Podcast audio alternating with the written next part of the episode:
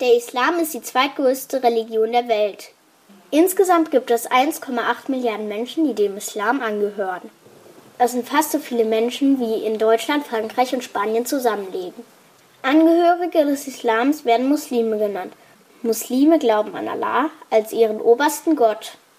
Wir haben mit Ahmad Popal gesprochen. Er ist Imam, also ein Vorbeter der Muslime. Das bedeutet, dass er Gebete leitet und vorspricht. Er kann uns den Unterschied zwischen Islam und Islamismus erklären. Der Unterschied zwischen Islam und Islamismus ist, dass der Islam die Bezeichnung für die Religion ist und der Islamismus eine politische Dimension hat einen politischen Charakter hat. Der Islamismus ist also eine politische Einstellung oder Ansicht. Die Religion Islam hat hingegen nichts mit Politik zu tun. AnhängerInnen des Islamismus bezeichnet man als Islamistinnen oder Islamisten.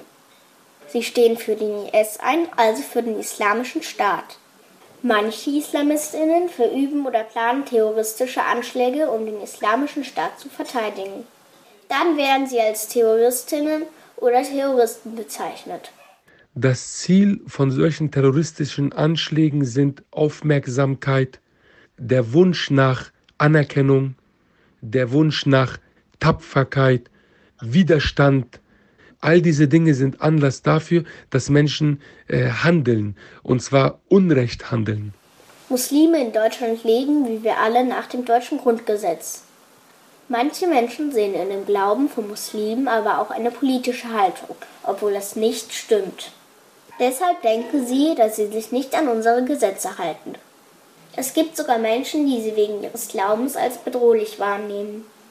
Deshalb ist es gefährlich, die Bezeichnung Islam und Islamismus zu verwechseln oder gleichzusetzen.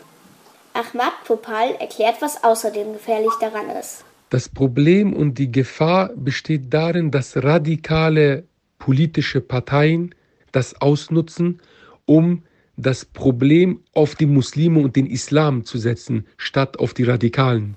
Deshalb ist es sehr wichtig, zwischen islamisch und islamistisch zu unterscheiden.